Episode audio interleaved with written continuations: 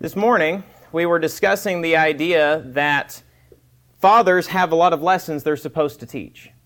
And some of those lessons we discussed this morning were about holding to the faith, keeping the course, committing to faithful men the things that need to be taught, enduring hardness as a good soldier. But another true tenet of Christianity is how to live a happy, joyful life. Now, that's something that oftentimes people think about, and that's the, for lack of a better term, the weakest part of Christianity. That's not the thing, that's more motivational, but the reality is it's an important part of Christianity. It's an important part of who we are and what we do, is being that joyful person, living a life that is following after Christ. If we were to go window shopping for an idea of joy, as if it were, you're walking down the street and you see every single store is trying to sell some form of happiness, some idea of it. And everyone claims that they have it figured out. They have the best of this product. And as you go window to window, you keep looking at the different ideas and you keep seeing bad reviews. You keep hearing people on the street saying, yeah, that place don't have it. That place doesn't understand what it means. We know in our world today that people haven't quite figured it out yet. How do I know this? How can I say that the world doesn't truly know how to be joyful people? Well, according to the CDC, they have an answer on this idea. In our country right now, suicide is the second leading cause of death from the ages of 10 to 34. Second. Is the fourth leading cause among 34 to 54 and the fifth leading cause among people ages 45 to 54.3. If that's not a scathing critique on the world's definition of joy, I don't know what is. People claim that they have it figured out. They know the way to joy, they know the way to happiness, but the facts don't back it up. The results don't back it up. So then, where do we get our answer? Everyone wants to know what can I do to make myself happy? How do I be a happy person? But they keep looking in the wrong sources. So, this evening, how are we going to answer this question? How are we going to answer how to be a joyful person? If you would please open your Bibles to Philippians chapter 4. That's Philippians chapter 4.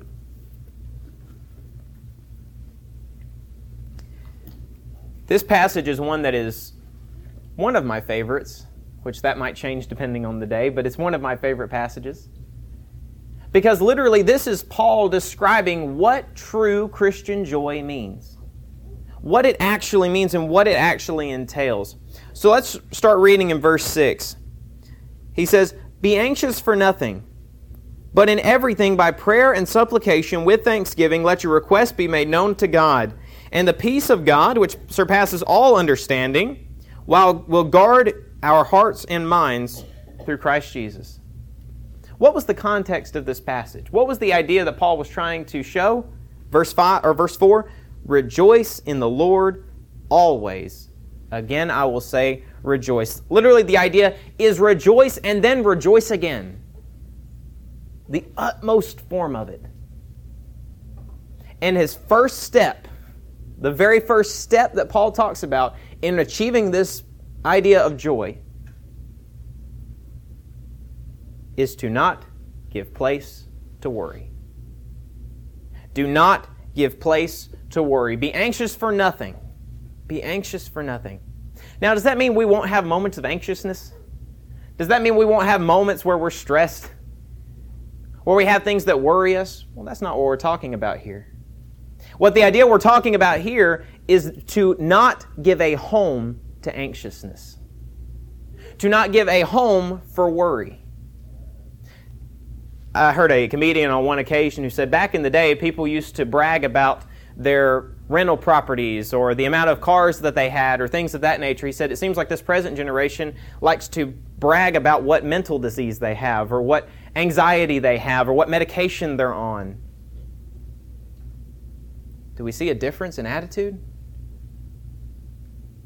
Friends, we are not to be people who thrive in anxiety, who thrive in worry. See, there's a difference between dealing with the problem of anxiety, dealing with a problem of stress, and thriving in it.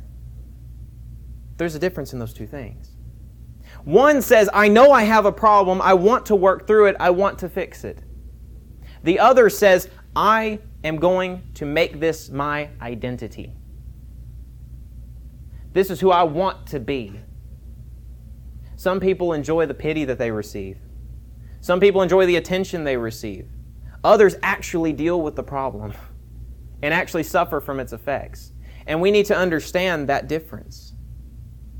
But we're not to be people who allow that to have a permanent home. We're not talking about the mental disease here. We're talking about the, eh, the daily effects that we have, the worries that we have of people in the world, the worries that we have about what's ha- happening next. We're talking about worrying about things we can not control. If I'm worrying about something I have complete control over, how dumb is that? How ridiculous is it for me to be allowing that to bother me so much when I have the power to fix it? I have the power to take care of it. In fact, one of my close friends, I worked with him for several years, he is a clinical or a licensed counselor. And he sat down with me one day and was talking about one of the things that he does when he's talking to patients. And he says, What I ask them to do is I ask them to write out two pieces or one piece of paper and I ask them to fold it in half. And on one side of that piece of paper, I ask them to write the things they have complete control over. And on the other side, I ask them to write the things they have absolutely no control over. He says, You know what I tell them to do? Tear it in half, crumble up the side you can't control, throw it away. This is your list of what you have to deal with. These are the things you need to deal with. As Christians, we are we talked about this morning, we are active people. We're not passive. We're not passive. We don't worry about what's being done to us, we worry about what I can do next. Our focus is on that. What I can do. And the things that we have no control over, what does Paul say to do with those things? Turn them over to God. Turn them over to God. Friends, if we're holding on to those anxious, those anxious moments, if we're holding on to those worries that we have no control over whatsoever, we don't have faith in the Lord who created this very earth. Again, we're not talking about those who actually suffer with the problem, those who suffer with the disease that is severe anxiety. We're simply talking about those who allow it to sit and fester in their lives, who allow that to be part of themselves and part of their identity instead of taking care of the problems that they need and the things they can't control, turning them over to God. Turning them over to the one who can actually do something about it. Throughout our Bible classes the past few weeks, we've been talking in the book of James, and the whole theme of the book of James was remember the source. Remember the source of all good things. Remember the source of deliverance. Remember the source of salvation. Have Him as your primary goal. Have Him as the one you can turn your cares and your worries over to. I can sit up in this pulpit right now and I can tell everything that worries me, everything that is anxiety ridden in my life, and there's not a thing that anyone can do about it but me. I can list all of those things. No one can fix the problems.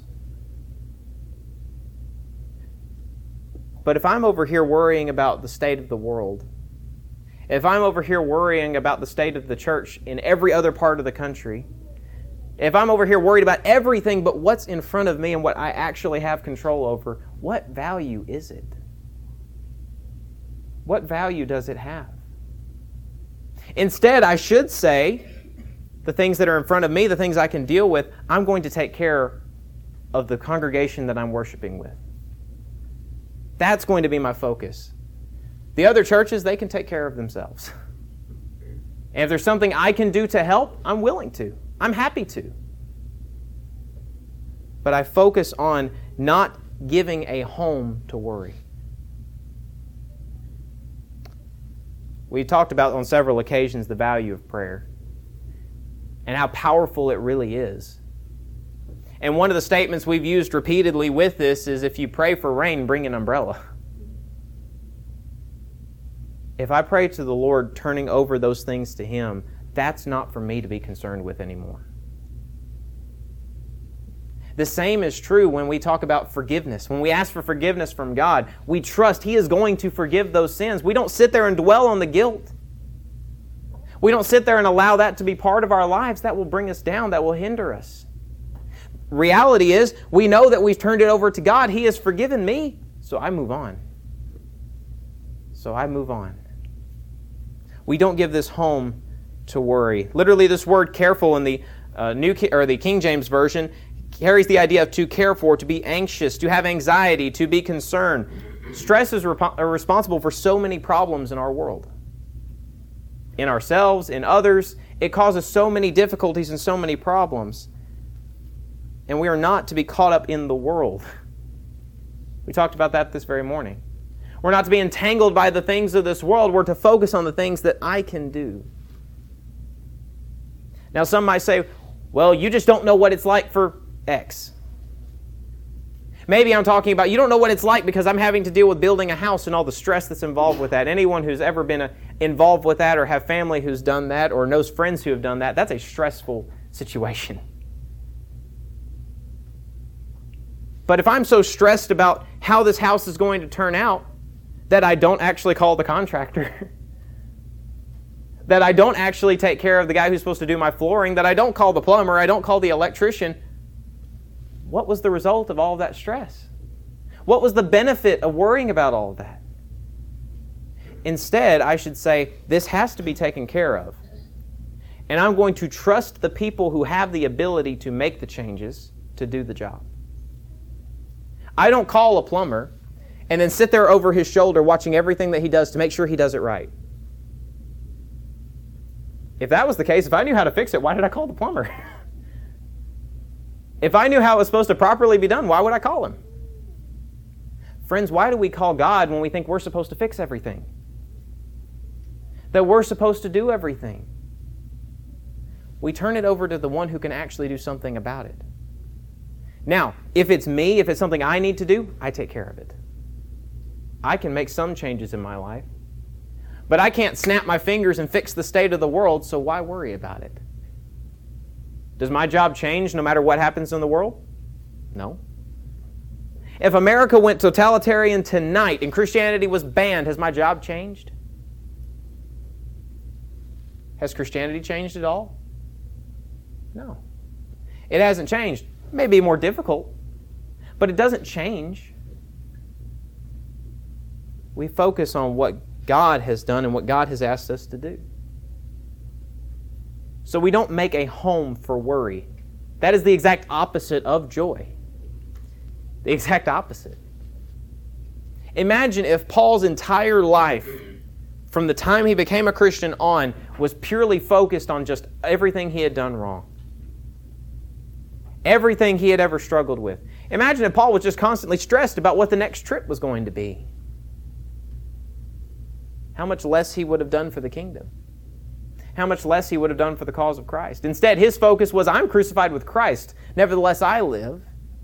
Yet not I, but Christ liveth in me, and the life which I now live in the flesh, I live by the faith of the Son of God who loved me and gave himself for me.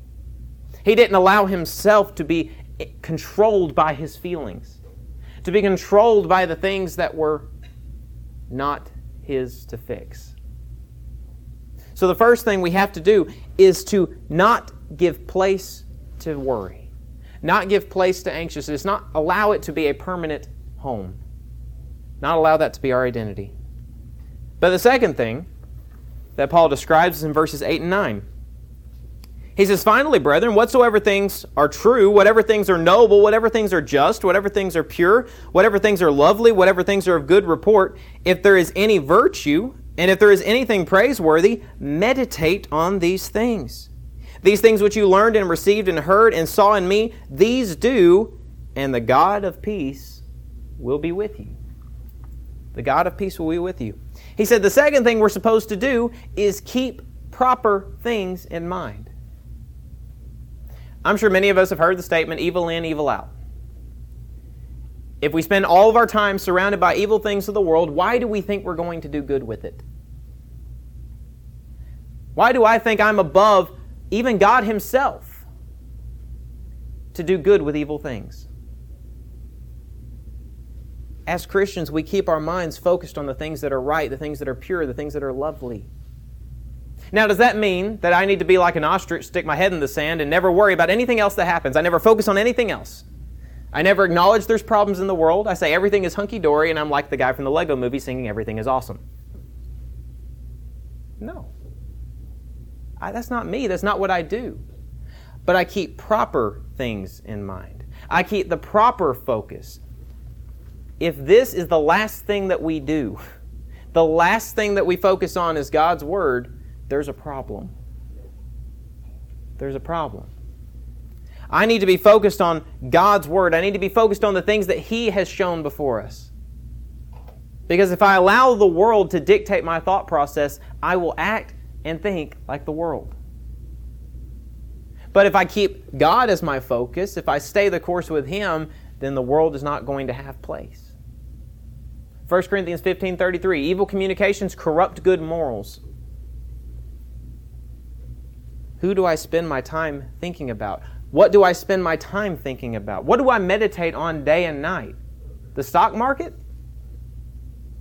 Do I meditate on politics? Or do I meditate on the Word of God in reference to those things? In the Old Law, God told the children of Israel that they were to teach their children. And one of the ways He described them was as you walk in the way. Friends, the thing that we think about in the most random moments is the thing that's most important to us. I'm sure many of us have come across a person who you could sit and talk for hours about random subjects. Maybe you've seen the person who you can talk about history for random hours of the night. Or the person who can talk to you about football and he knows all the statistics, he knows the players, he knows every single role. Is that bad? No. But can you also sit and talk about the Bible? Can you also sit down and talk about the Word of God? Or is it whenever it comes to that point, there's an awkward silence? What is our primary focus? If it's the things of the world, naturally, those things are going to fade away. Your favorite football team is probably going to lose. The stock market might crash. The guy you wanted to be elected probably won't be. There's disappointments, there's struggles in the world, and the things we put our faith in are what can determine either our peace or our stress. If I put my faith in God, the God who doesn't change, the God who's the same yesterday, today, and forever, am I going to be worried about Him changing? James chapter 1 tells us that He is a God who doesn't change. 117, it comes down from the Father of lights in whom is no variables, variableness, neither shadow of turning. He doesn't even give the impression he might change. That consistency, that strength, that position, I'm holding to Him. And if I put the good things in front of my life, if I focus on the Word of God, if I focus on encouraging that good behavior, encouraging a study of God's Word, learning more about Him, keeping the proper things in mind, I have less time to worry about the things that aren't. I have less time to worry about the affairs of the world and the negatives. There was a preacher on one occasion who was talking about the fact that everyone has their own solutions for the state of the world, for the state of the church. Everyone knows what needs to be done to fix it. He said, and then the moment you ask them to actually do something about it, that's not my job.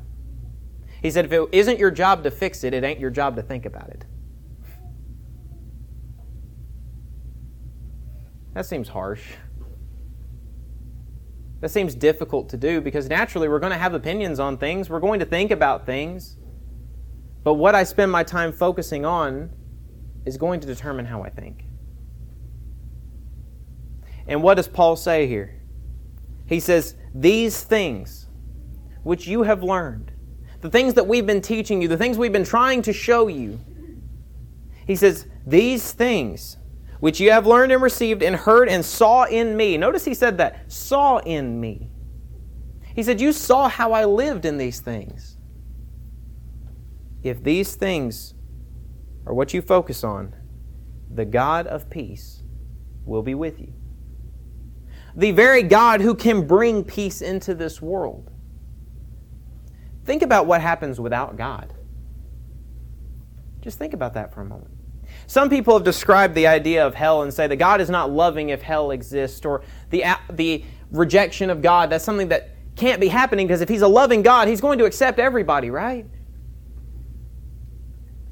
The reality is, what He has created, heaven, is the absolute consistent relationship with Him for all eternity, never separated. Hell is the opposite, it's the other side. Is everything that God has given, every blessing He has given, removed. Think about how hell is described darkness, God is light. Pain, God is a comforter. Suffering, God gives peace. See how they're separated? How they're the exact opposite of one another? Friends, when we think about the things that are godly and focus on Him, what time do we have to worry? What time do we have to be constantly stressed about the things of this world? It can seem like a difficult thing. It can seem like an impossible task sometimes.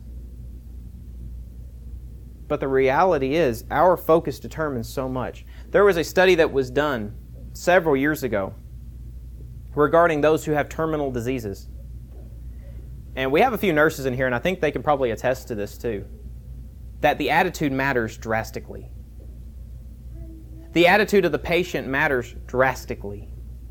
If I just give up, if I have no desire to go on, I'm not going to heal as properly. But if I have the attitude, I'm focusing on just one more day, I keep going one more day, that matters. Friends, if we think the church is defeated, we'll act like it. If we think the church is defeated in the United States of America in 2023, we will not bring it back. Our attitude matters. Someone was mentioning it earlier today, and it really is an exciting thought. This is our last day in this building. Our last Sunday, excuse me. Last Sunday in this building. We have a new building, a new opportunity, a new place to work with. What is our attitude going to be once we get there? Is it going to be excitement? Let's get to work? I have no doubt it will be. I have no doubt we'll be excited. But what will our attitude be in a year? Two years? Three years? Will it be the same as the first day? I hope so. But we're the ones that determine that. And it determines what our focus is. When we were in South Arkansas, we had a, a group that was going out and door knocking and going door to door trying to get attention from people. And one of the guys that went with us, he was excited about going out. And as we were going door to door, we just kept getting rejected. And that gets a little tiresome. After a while, you get tired of hearing no. You get tired of hearing the polite, well, maybe. You get tired of it after a while. And I, I, guess it showed on my face at the time. I guess it showed a little bit. This guy came up behind me. He said, Just one more door. Just one more door. That person wanted to talk. That person wanted to listen. And if all my focus was was on everyone that had rejected me up to that point, probably would have quit that day. Would have said, "Okay, we'll come back to this some other day." I tell that story not as just a simple preacher anecdote, but to show that attitude matters. What we choose to focus on, the thing that is our goal, that changes everything. That changes everything. So we have to keep the proper thoughts in mind. We have to keep the things that are godly, the things that are righteous, the things that are pure. Those things are our focus. Not how wicked the world is, not how little people want to hear the gospel, but I keep in mind there's someone out here who wants to listen. There's someone out here who wants to become a member of the Lord's church. My job is to find him. My job is to find him. But this isn't the only thing that Paul said. Let's look a little bit farther down. Verses 10 through 13. But I rejoice in the Lord greatly that now at last your care for me has flourished again. Though you surely did care, but you lacked opportunity. Not that I speak in regard to need, for I have learned in whatever state I am to be content. I know how to be abased, and I know how to abound. Everywhere and in all things I have learned both to be full and to be hungry, both to abound and to suffer need. I can do all things through Christ who strengthens me. This is probably one of the hardest ones in America. because we have the attitude of, I want it faster and better now. Don't believe me? How much has the fast food chains begun to decline in the quality of their food? It just goes down. There was a guy who I was driving with one day, and he says, Man, things are getting so fast. I'm expecting at some point they're going to have t shirt cannons shooting them out of the drive through window. Christians are to be content people. Now, that doesn't mean we should take the less on everything. It's not wrong to want to do more or to want to be better. But do I have the mentality I need more and better? I need it faster? There was a preacher on one occasion discussing how there are so many people who say, if I just had a little more money, I would give more. If I just had a little more time, I would give more. This preacher sat across from a man who said that very statement and said, No, you wouldn't. He said, Well, how can you say that? Of course I would. He said, The problem is not your lack or your abundance. He said, The problem is your motivation. He said, if you're going to say right now that if I just had a little more time, I would give more to the church, if I just had a little more money, I would give more to the church, he said, you would give the exact same percentage just with more money. You would give the exact same percentage, just more time. It would seem like you're doing more and you're more active, but he said the reality is it's not changed. Think about the widow with the two mites. When she gave, what did Jesus say about her? She gave all that she had. He said she gave out of her lack. She gave out of her impoverished state. Her percentage, if it were given to a rich man, would have been insane. Would have been drastically different. But she understood what the important situation was. She understood what the goal was. And it wasn't just to give to make sure everything's comfortable. It was to go in 100%. It was to be fully committed.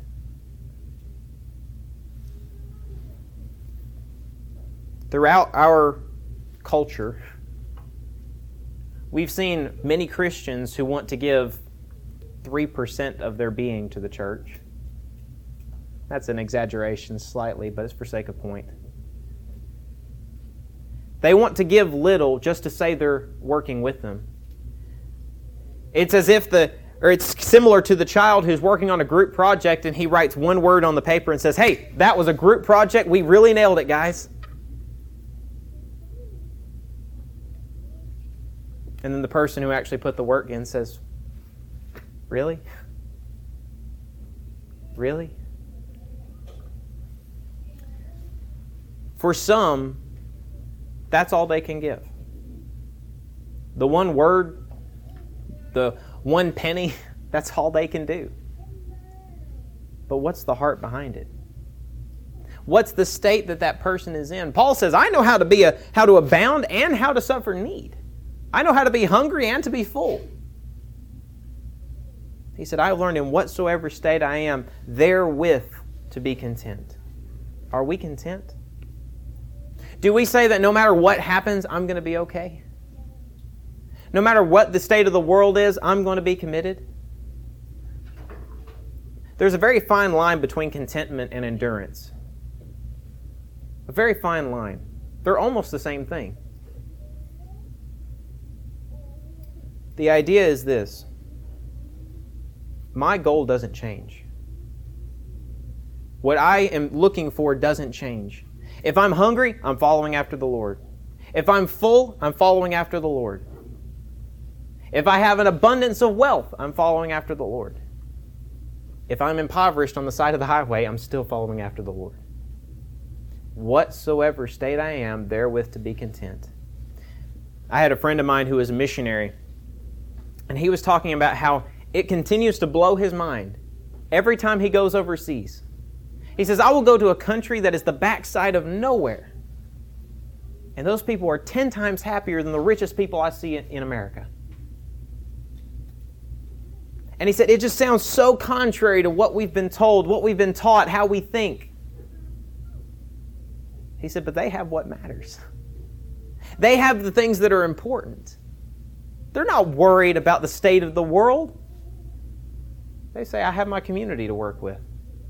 They're not worried about every new doctrine that comes about from other people and constantly being stressed about, okay, what if that comes here? What do I have to do next? They're focused on what does the Bible say? They're focused on being the church. Christians are an example, showing the world what it means to follow after Christ.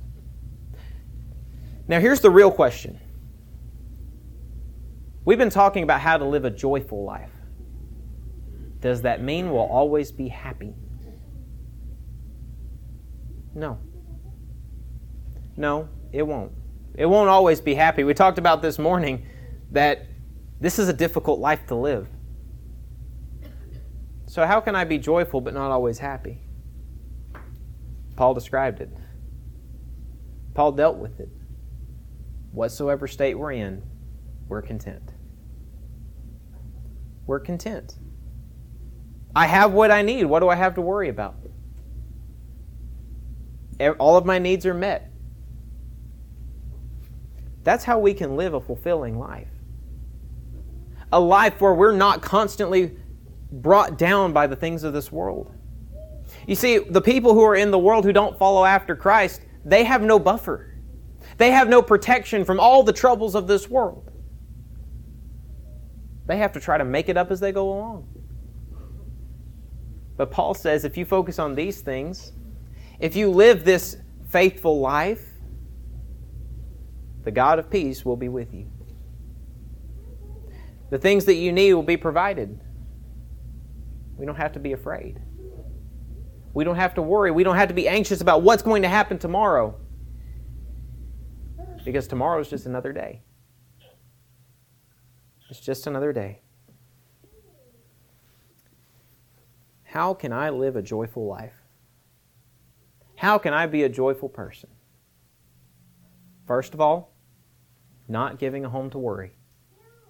Not making that a place where it can permanently hold up.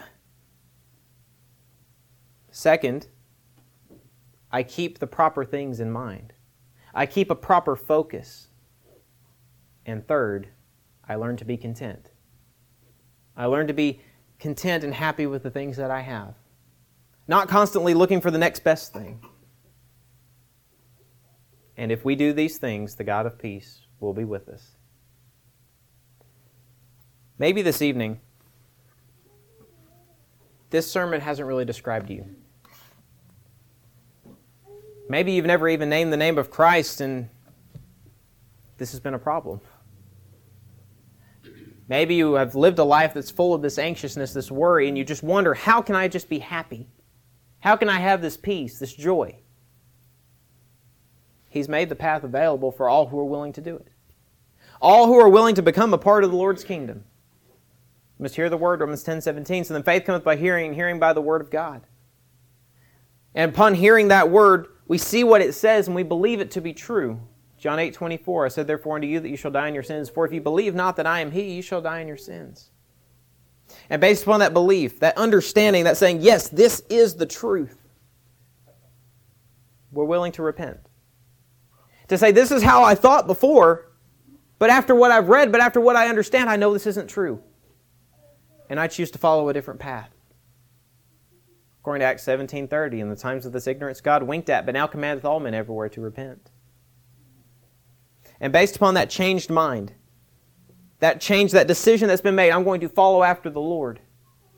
I'm willing to confess that He is exactly who He said He was. I'm willing to confess that He is the Christ, the Son of the living God, and I'm going to live like it. According to Romans 10 10, for with the heart man believeth unto righteousness, and with the mouth confession is made unto salvation. And based upon that confession, that decision that I'm going to follow after God, and I'm publicly going to admit it, I can be baptized into Christ.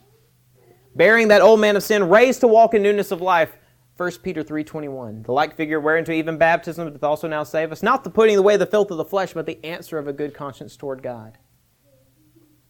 And I can be free of all of those things. I can be free of the things that cause me worry, that cause me stress, because I know who's in charge. And I know the decision that I've made. But maybe you did all those things. Maybe you are a member of the Lord's church this evening, but maybe you forgot who the source was. Maybe you forgot what it meant to be a joyful Christian, a true joyful Christian. He makes the path available for you as well. He doesn't want those who are His servants to be living a life full of this worry and lacking of joy.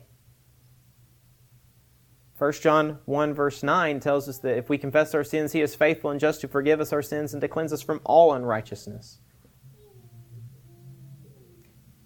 It's easy to sit through sermon after sermon and hear invitation after invitation.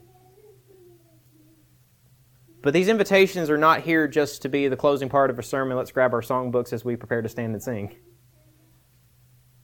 This is a moment for self reflection, for looking at ourselves and saying, okay, do I need to make a change? Do I know for certain when I walk out these doors tonight, when I pillow my head at home, that I'm right with the Lord? And if there is something wrong, I can change it tonight. This is a plea. This is a opportunity from the Lord himself. The time we have right now, we won't ever get back. We're not guaranteed tomorrow. If you have any need this evening, anything that is holding you back, come now as together we stand and as we sing.